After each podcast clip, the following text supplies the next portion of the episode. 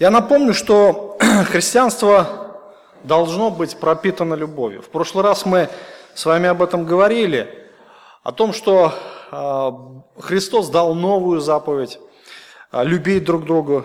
Ветхий и Новый Завет исполнены повелениями любить. Весь закон Моисеев основан, опять же, на заповеди любви. Любить ближнего как самого себя, любить Бога. Также в Новом Завете Иисус Христос э, дает подробное э, наставление ученикам, как должны они относиться друг к другу. Мы об этом э, размышляли в прошлый раз. И я напомню наш девиз этой серии проповедей, которые апостол Павел говорит в 1 Коринфянам, всего два слова – достигайте любви. Достигайте. То есть буквально слово «достигайте» а, переводится как гонять, а, гнаться за кем-то, прилагать все усилия, прилагать все старания для того, чтобы достичь или догнать то, что, может быть, убегает от тебя. И сегодня мы будем говорить о бесполезности христианской жизни без любви. И каждый христианин, которого искупил Иисус Христос, он имеет а, повеление любить. И каждый христианин имеет все необходимые ресурсы. Вот об этом мы должны очень хорошо помнить, о том, что у нас нет оправдания, если в нас не проявляется любовь. Итак, Иисус Христос искупил нас от проклятия греха, Он вел нас в свою церковь и призвал каждого из нас на служение. И каждого Господь наделяет своим духовным дарованием, чтобы каждый верующий мог служить на созидание Церкви Иисуса Христа. А, когда речь заходит о духовных дарах, то нужно отметить несколько особенностей, о которых говорит Священное Писание. А, основанием возьмем текст 1 Коринфянам 12 главы. Сделаем небольшой обзор. Итак, а, очень важно помнить о том, что Бог дает каждому христианину духовный дар – Духовный дар разделяет Дух Святой особо, как ему угодно. То есть это не привилегия, например, человека, чтобы э, выбирать себе духовные дары. Бог дает дары, как ему угодно. И Дух Святой нас э, соединяет воедино. То есть, чтобы это все служило на созидание единства церкви. Церковь одна, она не может быть разной какой-то. Церковь принадлежит Иисусу Христу. И все дары, они необходимы. Все дары необходимы. Не может кто-то сказать, ну, у меня такой незаметный дар, поэтому я уж и не буду служить, в отличие там от некоторых братьев, сестер. Или же другой может сказать, ну, у меня есть особенный дар, я могу быть самодостаточным. Нет, все должно быть в единстве и в любви. И не все имеют одинаковые дары. Мы должны тоже об этом помнить. Если Бог мне не дал одного дара, это значит не повод тому, чтобы впадать в депрессию. И э, Каримская церковь, именно та церковь, к которой Павел обращается в этом послании, не имела никакого недостатка в духовных дарованиях. Но в церкви были разделения, и Павел на протяжении всего послания говорит об этом, разбирая причины разделения. Почему, почему а, происходят эти разделения? И вот он доходит до 13 главы. И здесь, в 13 главе, апостол а, объясняет причину происходящего. Что все-таки, где корень всех разделений? Где причина того, что происходит в Коринфе. Вроде бы все там было правильно. Там не было доктринальных каких-то а, ошибок, заблуждений. Там не было, может быть, недостатка а, в духовных дарах, не было недостатка в мудрости. Все ресурсы Господь им дал, но не было одного, самого главного качества, которое способствовало бы созиданию церкви, а не ее разделению. А именно а, апостол говорит о том, что у них отсутствует любовь. Отсутствие любви является причиной всех проблем, которые происходили в Коринфе.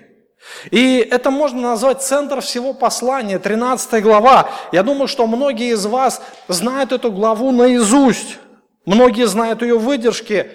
А, даже вот эта фраза, которая взята из первого послания Коринфянам 13 главы, она очень часто цитируется а, в разных мирских изданиях. И а, уста людей тоже произносят такие понятия, как Троица, вера, надежда и любовь. Вера, надежда, любовь. Любовь, мы должны помнить о том, что это одно из качеств духовного плода. Духовный плод – это то, что Господь взращивает нас. И здоровье духовной жизни не будет зависеть не от того, какие духовные дары мы имеем или не имеем, но от того, насколько проявляется в нашей жизни духовный плод – а именно любовь первым стоит а, в качестве а, духовного плода, а, плода, это любовь, потом идет радость, мир и так далее. И духовно зрелым, когда мы говорим о духовной зрелости человека, что значит быть духовно зрелым? Ну, кто-то, может быть, скажет, о, духовно зрелым это значит а, быть, это значит иметь глубокие знания Писания – но это не духовная зрелость. Можно знать Библию наизусть и быть духовным младенцем. Духовно зрелый человек делает не наличие какого-либо дара или способности, но наличие духовного плода. Духовный плод – вот что делает человека духовно зрелым. Коринфяне, они имели духовные дары, но были духовно незрелы, чтобы ими правильно распоряжаться. И в результате они получили упреки, и предупреждение от апостола Павла вместо похвалы. Когда мы говорим о Божьей любви, о том духовном плоде, который должен проявляться в каждом христианине, то мы должны помнить о том, что Бог заложил все ресурсы, все абсолютно ресурсы для христиан.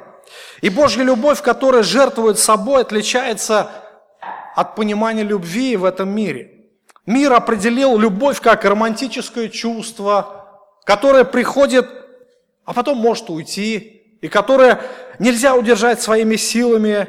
Поэтому, а, когда говорят о любви, если приходит любовь, то не нужно как бы ей противиться. Люди путают, может быть, любовь с похотью, но божественная любовь не свойственна греховным а, и низвенным а, мотивом человеческой греховной натуры. А, Божья любовь исходит от самого Бога. И она дается всем христианам, поэтому она не зависит от обстоятельств. И поймите тот факт, что у нас есть заповедь любить. Заповедь это значит надо исполнять. И любовь Божья должна проявляться всегда. Более того, Писание говорит, что христиане должны возрастать в любви.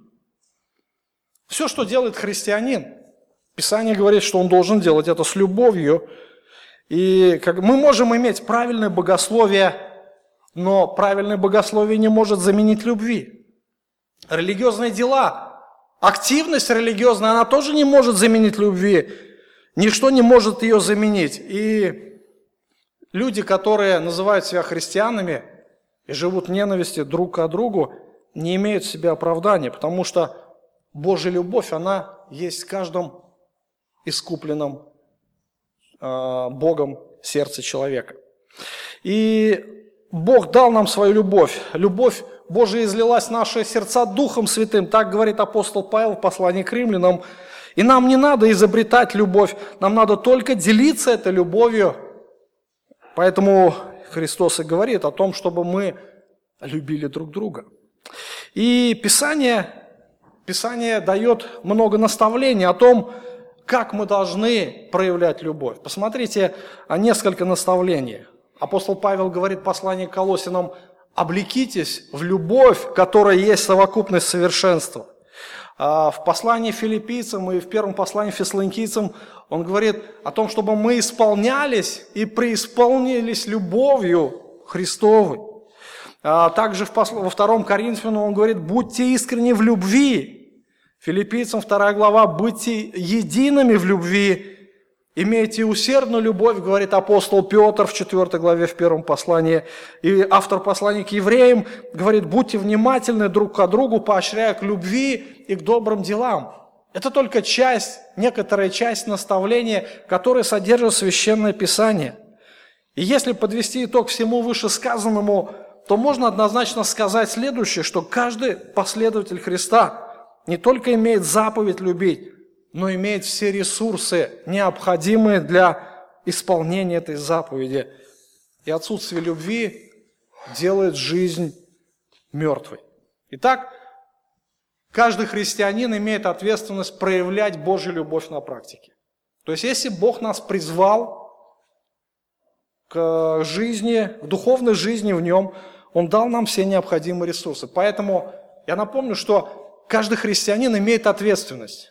Ответственность, которую а, Бог дал каждому из нас. И Он будет а, спрашивать каждого из нас. И сегодня мы разберем два последствия отсутствия любви в духовной жизни христианина. То есть, если вдруг сказать, ну а если любовь Божия не проявляется во мне, то тогда что? Я что, неверующий, что ли? Некоторые могут сказать.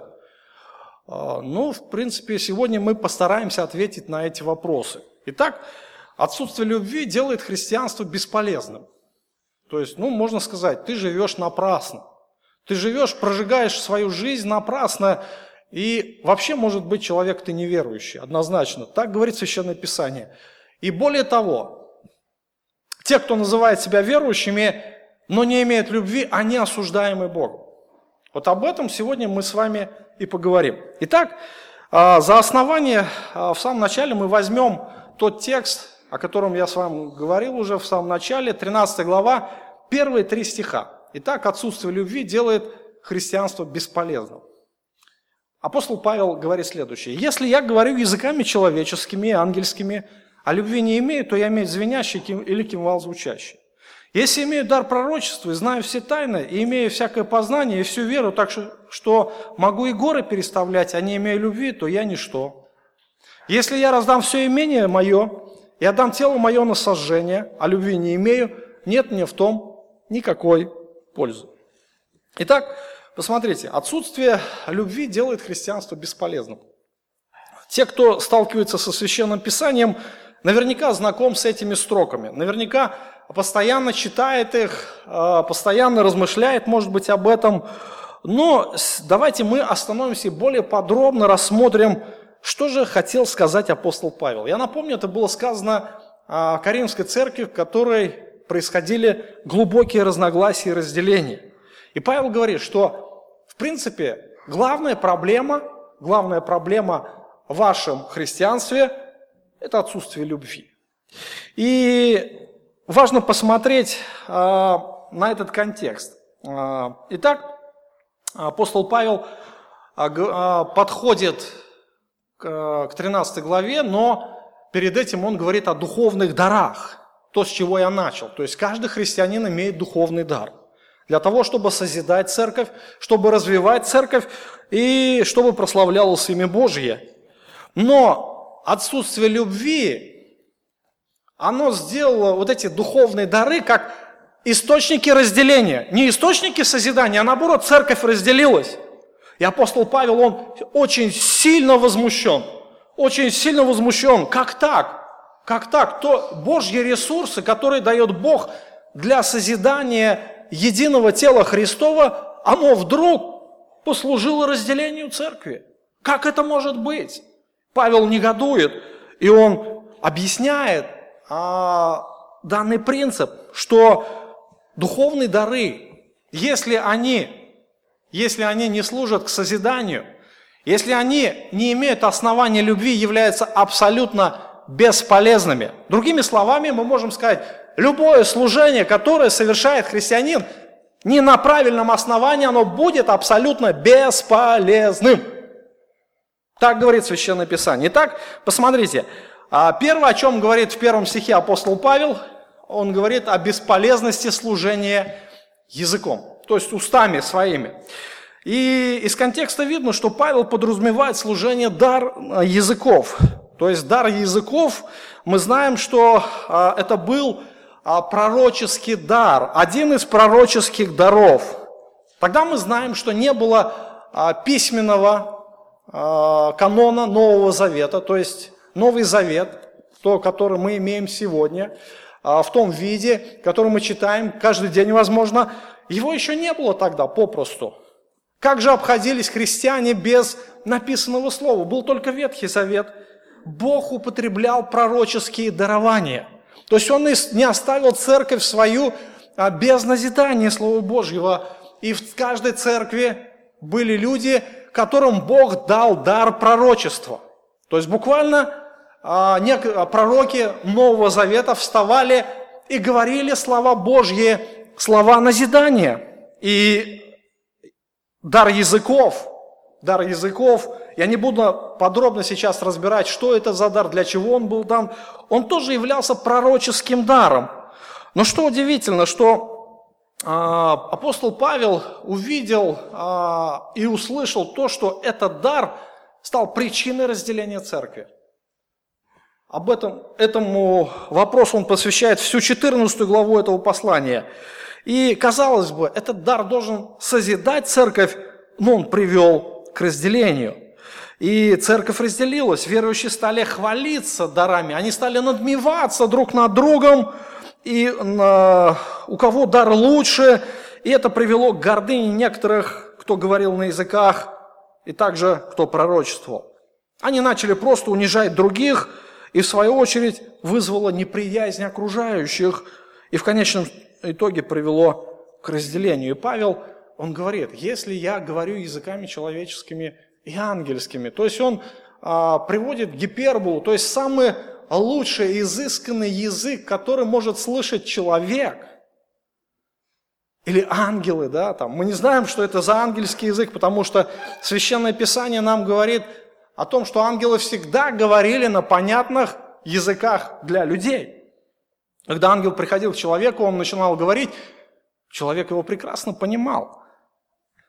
Может быть, есть какая-то особенность ангельского языка там на небесах, мы этого не знаем. Писание нам ничего об этом не говорит. Но Павел говорит, что даже если наш язык совершен, когда мы говорим о применении этого текста, то оно может быть, а, иметь более широкий контекст, нежели имело тогда. Потому что когда появилось уже, появился, вернее, канон священного писания, вернее, Новый Завет, то есть а, дары пророческие, они а, потеряли свою актуальность. То есть они, по сути, стали не нужны. Сегодня мы можем сказать, что данный вопрос освещает Священное Писание в том или ином месте, и любой, любую истину мы можем увидеть в Писании. Канон завершен. Сегодня мы можем сказать твердо, написано, и поэтому а, применение этого дара, оно может служить именно в других практических сторонах, а именно а, Господь, Господь а, дал возможность проповедникам и учителям Слова Божьего разъяснять Священное Писание. Проповедники могут надмеваться своим положением на кафедре и использовать это не как средство, кафедру не как средство назидания церкви, но как место возвышения над другими. Некоторые хвалятся тем, что у них более а, привилегированное положение, чем у других. А другие используют кафедру, чтобы, например, ну, грубо сказать, бомбить тех, кто, может быть, неугоден или, или, или не нравится. А, кафедра дана не для самолюбования или самоутверждения. Она предназначена, чтобы проповедник преподносил Божью истину. И только истину. Больше ничего, абсолютно. И Господь говорит, чтобы не все делались учителями, потому что нам надлежит иметь больше осуждения. Это очень серьезное предупреждение. И проповедник должен учить, как требует Бог – если он этого не будет делать, он потеряет награду. Мы стараемся, конечно, следить за тем, чтобы с кафедры звучало только Слово Божье и больше ничего. Но самое главное, мы должны помнить, опять же, о наставлении 1 Коринфянам 13 главы 1 стиха. Мы можем говорить языками ангельскими, человеческими, мы можем иметь ораторское искусство, все будут захвачены речью. Но если нет любви, все это бесполезно. Также данное а, наставление а, можно отнести тем, кто также и поет. Павел говорит о прекрасном звучании. Можно говорить и петь совершенным человеческим языком, что все слушающие будут обворожены голосом. И мне сразу вспоминаются русские сказки, например, про Колобка, про семерых козлят, или помню басню Крылова «Ворона и лисица». Вы помните, да, знаете эти а, все а, произведения, да? А суть, сюжет может быть разным, но суть у всех одна. Какая? Голос. Голос, понимаете, да? А, колобок, помните, да? От бабушки ушел, от дедушки ушел. И в результате попался лисица. Чем она его завлекла? Голосом. Голосом, да? И колобка съела. Семерых козлят волк чем взял? Голосом. А лисица ворону как обманула? Сыр сперла у нее как? Тоже голосом, да? Начала так льстить красиво, говорить, о, какой у тебя голосок, ты так поешь красиво и так далее и тому подобное. И корова, о, извиняюсь, ворона, ворона каркнула во все воронье голову. Ну, какой у вороны голос прекрасный, да? Заслушаешься. Мы все это понимаем, что главные персонажи были обмануты лукавыми личностями, которые ласковым и льстивым голосом добивались того, чего они хотели. Лиса съела колобка, волк съел ягнят, лисица стащила сыр у вороны. Но когда мы говорим о церкви, Павел говорит, что если не, а, ставить духовные цели и не ставить правильное духовное основание к ближним и Господу, то служение голосом, оно абсолютно будет бесполезным. Пением человек может возвышать себя, надмеваться над другими, а, потому что они хуже поют. И опять же, если здесь нет Божьей любви, то все это, оно подобится надоедливому звуку. Вы знаете, у меня было искушение притащить с собой две крышки от кастрюли и начать бить вот так вот. Ну, минут 5-10 побить и посмотреть на вашу реакцию. Чем бы это все закончилось, да? Но, в принципе, это то же самое, о чем говорит Павел. То медь звенящая, кимвал звучащий. То есть, служение языком, оно становится абсолютно бесполезным. Будь то это духовный дар, будь то это проповедь, пение и так далее. Неважно, о чем идет речь. Если нет правильного основания, то это будет такой надоедливый звук, который со временем, он настолько надоедает. Ладно, вот ты услышал там минуту, две, а потом все это абсолютно становится бесполезным, никому не нужным. И в результате Павел говорит, я медь звенящая и кимвал звучащий. Медь, знаете, такой медь, да, медь, это мягкий металл, если по него, по него бить, он издает такой глухой звук. Глухой звук. А, кимвал это вот тарелки как раз и есть, музыкальные. Они хорошо слушаются, когда а, оркестр играет. То есть там два раза там ударил, там, например, ударил еще раз. Но когда музыка из одного кимвала, я не знаю, что это за музыка, представьте себе, да, это абсолютно ну, режущий слух, э, звуки, никому не нужные и быстро надоедающие. Павел говорит о бесполезности служения даром языков. А дальше, в втором стихе апостол Павел говорит о бесполезности даров познания. И э, эти дары, которые несут некоторые э, знания человеку, которые являются важными в жизни служения церкви. Без этих даров Духовная жизнь тоже невозможна, но, опять же, должно быть правильное основание. Итак, Павел говорит о даре пророчества. Дар пророчества был один из самых величайших даров в истории. И через пророчество, провозглашаемое пророком, народ мог узнавать и понимать волю Божью. То есть пророк был посредником между Богом и человеком. И он возвышенно всегда говорил слово от Бога. Это слово было авторитетно, и Бог защищал пророка, Бог защищал свое слово, он исполнял слово через пророка. И Павел а, превозносит этот дар над другими дарами, опять же, в этом же послании. Он сам был пророком и уважал тех, кто имел это призвание быть пророком. Однако в самом величайшем служении необходимо было иметь еще и любовь. И даже наиболее одаренный от Бога человек не освобождается от ответственности служить любовью. Так говорит Писание. И если он чем-то отличается в этом отношении от других, только тем, что он более имеет ответственности перед Богом. Христос говорит, кому больше дано, больше и спросится. То есть, если Бог дал призвание человеку быть пророком, то значит, с него больше спроса. Дальше Павел говорит о знаниях, имею знание, да, и всякое познание.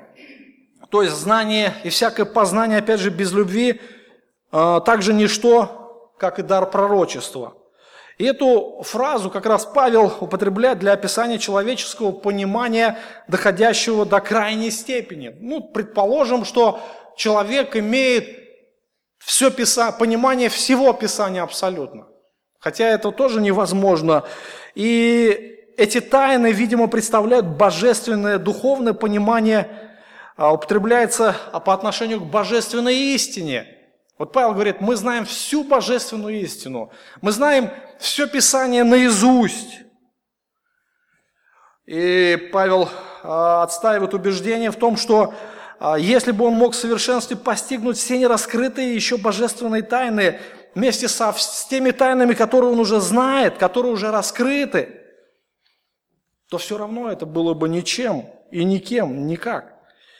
Знание мы можем иметь совершенное знание греческого языка, языков оригинала, еврейского и арамейских языков, то есть языков Библии, и понимать грамматические особенности.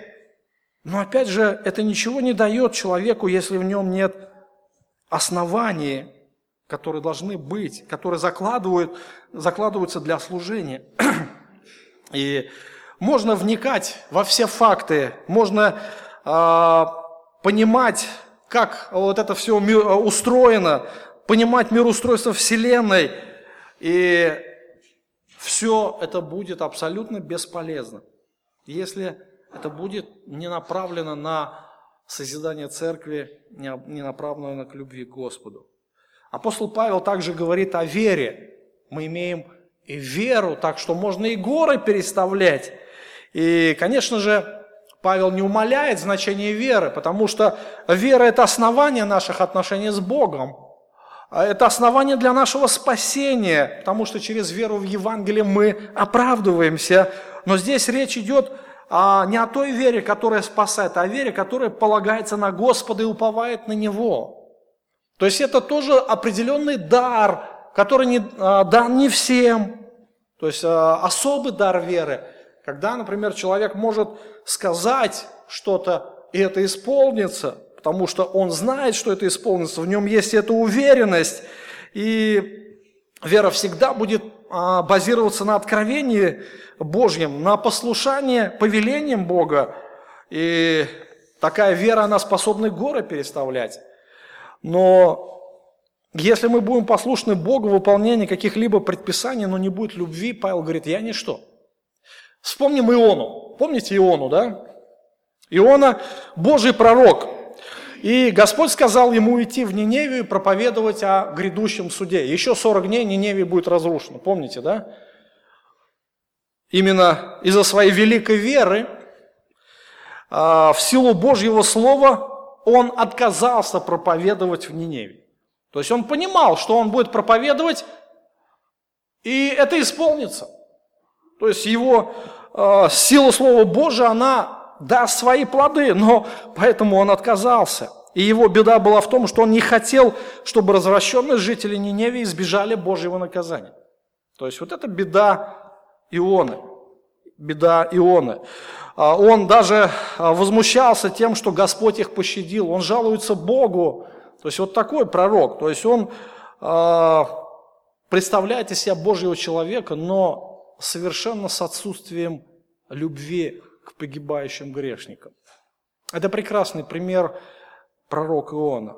И его вера говорила, что в Ниневии его ждет великий успех, но сам пророк отказался а, следовать Божьему повелению.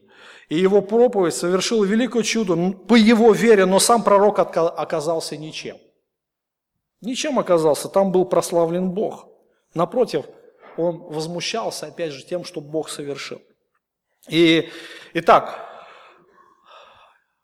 можно иметь дар пророчества, иметь всякое познание, всю веру, что горы можно не а, переставлять. Нет любви, Павел говорит, я ничто.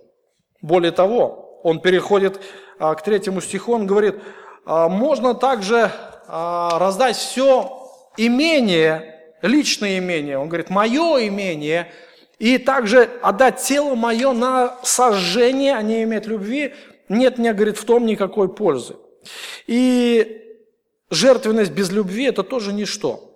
То есть э, здесь апостол Павел, он дает очень ясную такую картину, что даже самая великая жертвенность, она не принесет никакой пользы человеку. И первое, о чем он говорит, о благотворительности. По своей сути, человек является жадным изнутри. Я не думаю, что э, кто-то из вас будет оспаривать эту истину по отношению к себе – то есть с жадностью нам всегда приходится бороться. А, но некоторые христиане, думая, что угодить Богу, а, нужно там чем-то жертвовать, стараются хоть как-то уделять внимание материальной жертвенности. Многие стараются дать, например, десятину. Но это неплохо, с одной стороны, но с другой стороны, какой мотив, да? Когда мы что-то даем Богу, чем это вызвано, наше действие – Другие могут, например, дать больше, чем 10%, 10%, но третьи могут дать половину, а некоторые, вы знаете, могут отдать и все. Встречаются такие люди, мы можем видеть библейский пример Анания и Сапфира. Они продали все имение, они принесли это к ногам апостолов, но какой был у них мотив? И к чему это привело все? А это привело к страшным последствиям, к их смерти. Почему? Потому что мотив был неправильный. Основание было неправильно заложено, и в результате они были посрамлены. Более того, не только в той церкви, но и на все времена. Каждый из нас, читая Писание, знает, кто такие Анании и Сапфиры. Это были жадные люди, которые пытались продать имение, раздать его, а, отдать его на служение Богу, якобы. И Дух Святой как раз раскрыл их мотивы, и мы увидели с вами последствия. Люди могут заниматься благотворительностью, распределяя добро между бедными, но нет ничего более унизительного, чем благотворительность без любви. Давать, исполняя неприятный долг, то есть внутри не испытывать от этого удовольствия, а, испытывая презрение, стоять в позе превосходства, например. То есть ради чего человек все это делает? А, бросить кому-то, может быть, какую-то, а, какой-то кусок хлеба, может быть. Можно дать самовольно, самодовольную моралистическую лекцию, при этом даяние и так далее и тому подобное. Мы можем увидеть, что именно такой подход в деле благотворительности абсолютно не угоден Господу. Даже если все имение раздашь нищим, нет мне в том никакой пользы. Брат постоянно напоминает, когда а, совершается материальное служение, что не надо Богу удивлять деньгами. Абсолютно. А, Богу не нужны деньги, Богу нужны наши правильные мотивы. Что там у нас внутри? Мы можем все имение отдать. Перед людьми это будет весьма, весьма громкий поступок. А про такой поступок могут говорить еще столетиями. Представьте себе человека, который взял, все продал и раздал нищим. И пошел проповедовать. Или, не знаю, еще чем-то заниматься. Такой поступок будет оценен людьми, но на Божьих весах это может быть взвешено совершенно иначе, как у человека. И Бог может вынести свой вердикт. Нет мне в том никакой пользы. Наконец, Павел переходит к последней, самой великой жертве, то есть предать свое тело на сожжение. Как известно, что у человека Что есть самое дорогое? Это жизнь. То есть жизнь это самое дорогое у человека. Человек за жизнь свою готов отдать все, что у него есть. Потому что э, живем мы один раз. И человек не будет никогда размениваться по мелочам своей жизнью. Он не будет э, следовать лжи или ради шутки на спор отдать свою жизнь. Хотя некоторые глупцы отдают, неизвестно ради чего. Павел, конечно же, говорит о крайностях. И кто может отдать жизнь за бесполезные цели? Но все-таки люди отдают жизни за заблуждение. За заблуждение, за следование ложным целям. И во времена, когда преследования ранней церкви были очень сильные, знаете, быть мучеником было очень модно.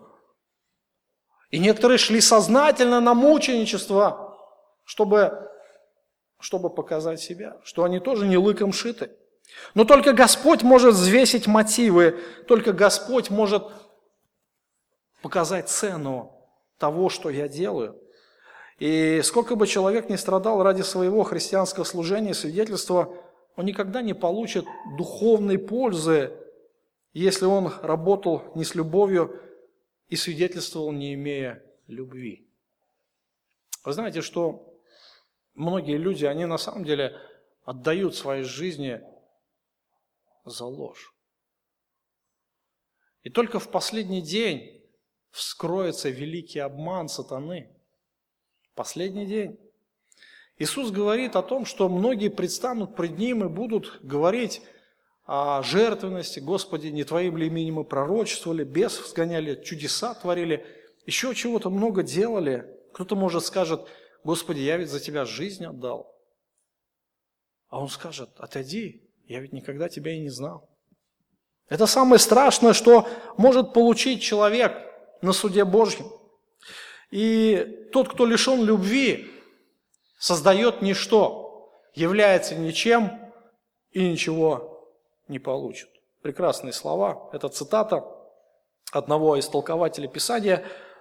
Я еще раз ее прочитаю. «Тот, кто лишен любви, создает ничто, является ничем и ничего не получит». Отрезляющие слова, отсутствие любви делает христианскую жизнь абсолютно бесполезной. Поэтому нам необходимо помнить о главном приоритете жизни – достигать любви. То есть это то, к чему мы должны стремиться, к чему мы должны прилагать все старание. Все абсолютно, что у нас есть в этой жизни. Напрягать все свои духовные ресурсы, да, направлять их именно в этом направлении, потому что здесь, только здесь будут духовные результаты. И, итак, а, мы с вами увидели бесполезность жизни без любви. Сейчас посмотрим на то, что отсутствие любви, оно осуждаемо Богом. То есть Бог осуждает подобные действия. Основанием является книга Откровения, 2 глава, с 1 по 7 стих. То есть это послание семи церквям а, Иисуса Христа. Итак, Иисус Христос а, говорит следующее. Ангелу Ефесской церкви напиши так.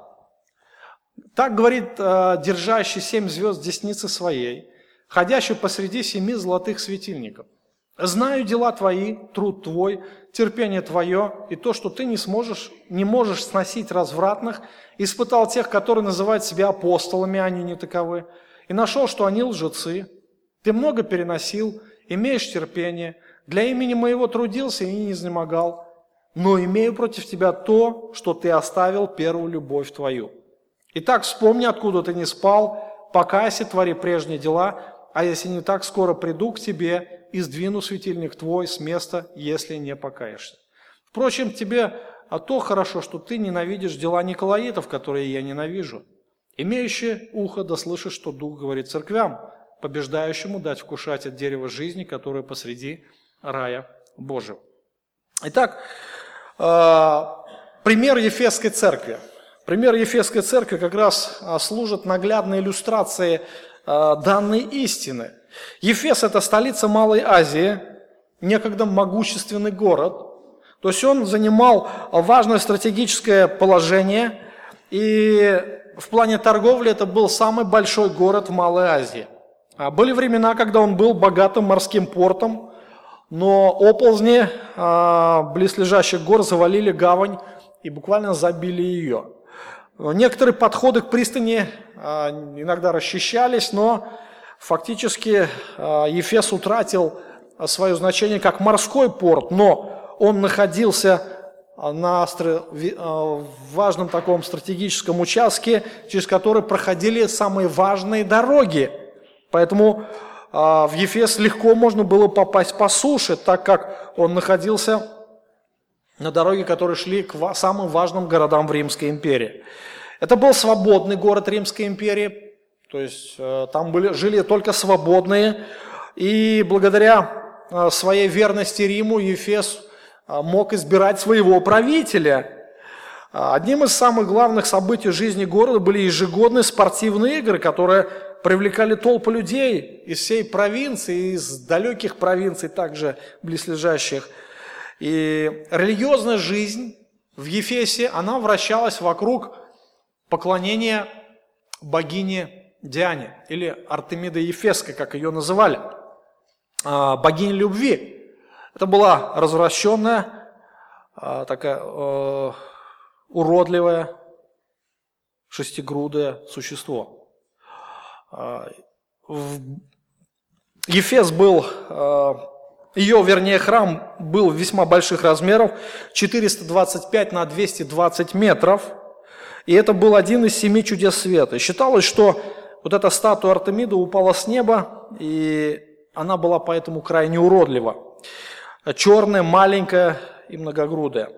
Эфес был настоящим центром для преступников. А, блуд, распутство были распространены в этом городе из-за множества блудниц, которые считались жрицами богини Артемиды. То есть это, а, как вот и Каринф, Ефес был весьма развращен. И блуд занимал очень важное такое ну, место в жизни Ефесен. А, Ефесской церкви, то есть то, а, там образовалась церковь из-за служения апостола Павла, и Бог, именно Бог уделил этой церкви очень много внимания. Очень много как ни, никакой другой церкви, наверное. А в этой церкви апостол Павел служил три года. Это, наверное, самый большой отрезок служения в жизни апостола Павла. В этой церкви несли служение а, Акила и Прескила. В этой церкви служил Тимофей. А, в этой церкви служил на протяжении 30 лет апостол Иоанн перед своим перед своей ссылкой на остров Патмос. И, конечно же, Господь очень много уделяет места в Священном Писании, также и Ефесской церкви. То есть мы видим, сколько места там а, а, дается в деяниях святых апостолов, а, послание к Ефесинам, пасторские послания, также, также и обращение Иисуса Христа к Ефесской церкви, к книге Откровения, то, что мы сейчас с вами прочитали. Возможно, к Ефесянам писал также и апостол Иоанн. То есть, другими словами, Ефесская церковь, она а, должна быть столпом и утверждением истины, потому что Бог очень много работал с этой церковью. Бог посылал туда благословенных служителей. Вы бы хотели, чтобы, например, пастором в этой церкви был апостол Павел? Я бы, например, хотел бы. Или апостол Иоанн тоже. Удивительно, удивительно, что церковь имела определенный успех на определенных этапах служения. Посмотрите, а, он говорит, вначале Иисус Христос говорит о ее достижениях. То есть в церкви был успех в деле благовестия. Ты, говорит, а, много, посмотрите, знаю дела твои. То есть Иисус Христос ходит посреди семи светильников. Первая глава мы читаем, да? А, светильники есть церковь, поместная церковь. И он все знает, он обозревает все дела. Того даже может быть, что церковь еще не понимает, Иисус Христос знает, он самое главное взвешивает мотивы. Чем движима церковь? Внешне все может быть хорошо, но что внутри? знаю дела твои. Он все знает, он все проницает, от него ничто не сокрыто. И он говорит об успехе дела благовесия. А, и труд, и терпение твое. То есть это а, характеристика служения церкви. И церковь трудилась в поте лица. Буквально труд, э, трудиться, это буквальный перевод, трудиться в поте лица до изнеможения. То есть церковь отдавала очень много сил служению, она трудилась в благовестии. И во время служения Павла через эту общину Евангелие было донесено до всей Малой Азии. То есть э, в деле благовестия а церковь, конечно же, имела определенный успех. Она могла хвалиться своим служением. Он говорит, я это знаю.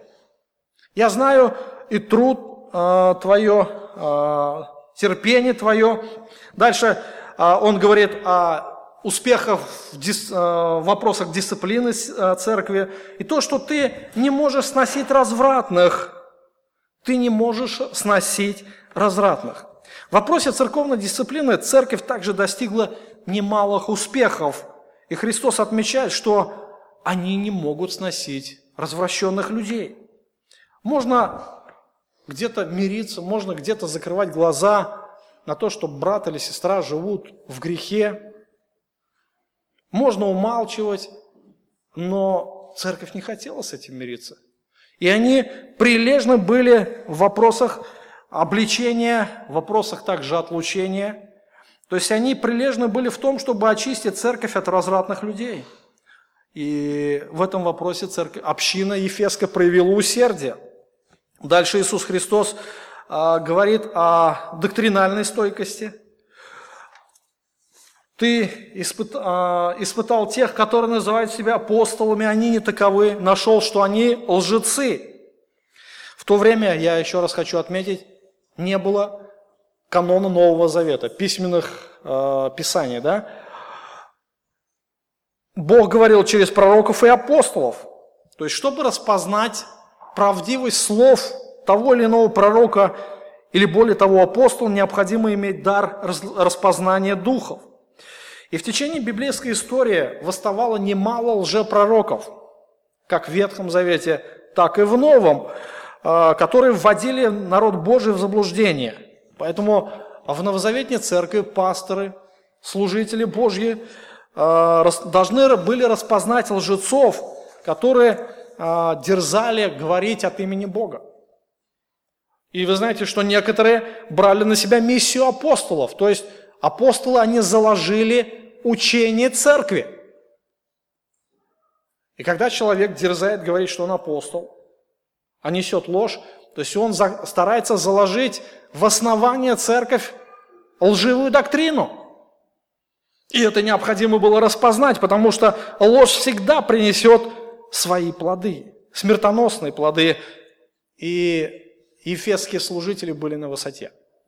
Они были на высоте, они распознали этих лжеапостолов, которые взяли на себя миссию заложить основание а, для церкви, и дерзать говорить от имени Бога. Он говорит, вы нашли, что они лжецы. Они не пропустили доктрину, ложную доктрину в свою церковь. Христос за, за это их хвалит. И далее Господь говорит о том, что а, церковь противостоит миру. А, Ты много переносил, имеешь терпение, для имени моего трудился и не изнемогал, Дальше он говорит,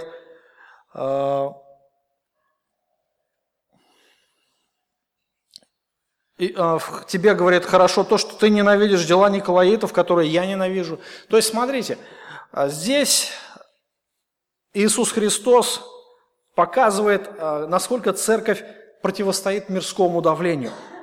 С первых дней проповеди Евангелия в Ефесе на церковь было, а помните, воздвигнуто гонение ремесленников – там делали, которые вот эти статуйки Артемиды. Кричали они там, великая Артемида Ефеская, там целый митинг был посвящен этому. И церковь всегда испытывала вот это давление. Чем активнее была церковь, тем сильнее было давление с этого мира. И мы видим их влияние, влияние церкви. То есть в самом начале а, их пути в самом начале служения апостола Павла. Мир не мог спокойно смотреть на то, как проповедуется Евангелие. Помните, сколько было сожжено оккультных книг в Ефесе? То есть влияние было весьма колоссальным. И церковь много вынесла с тех пор. Верующие переносили, страдали, терпели ради имени Христа. Много было сделано за сравнительно небольшой такой промежуток времени истории Ефесской церкви. Где-то около 50 лет. Прошло даже немножко меньше. Вот. Иисус Христос это отмечает.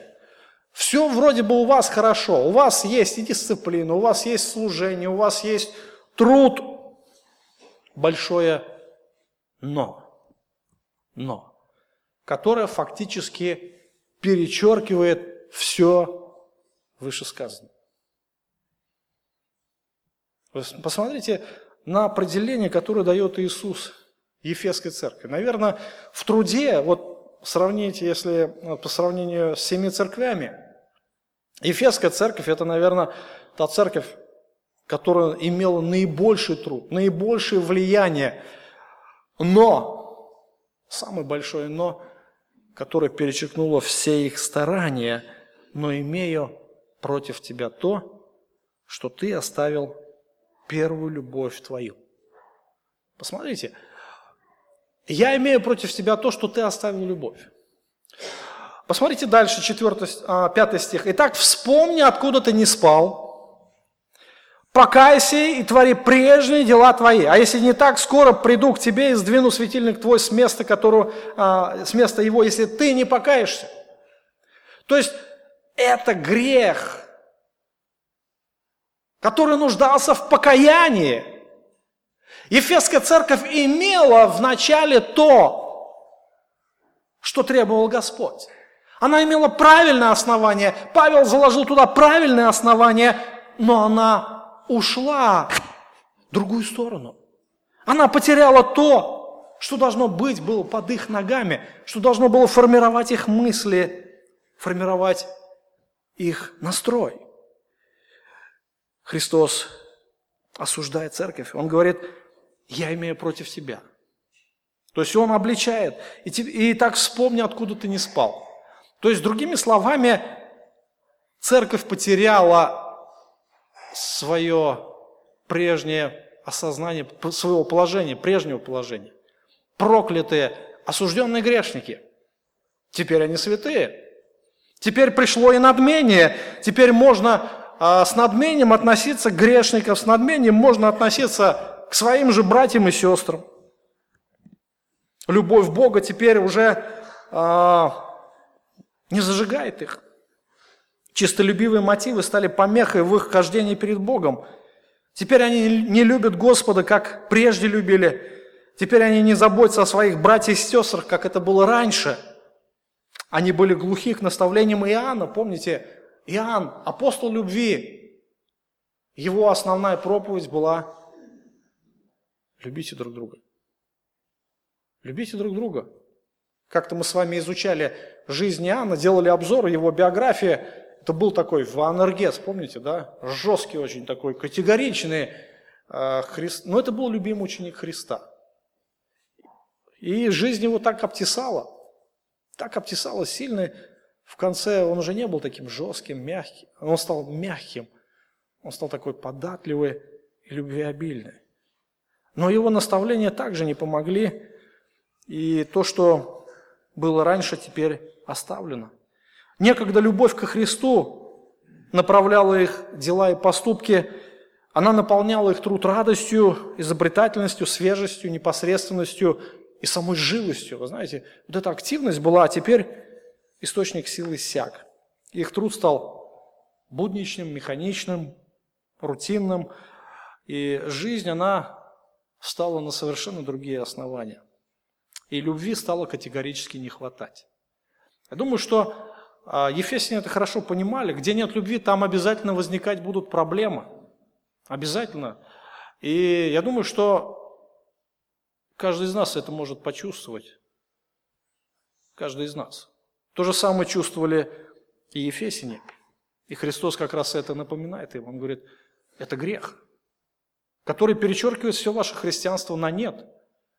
И Христос это осуждает. Он говорит, вспомни, откуда ты не спал, вспомни, кем ты был, из какого болота Христос вытащил, и покайся.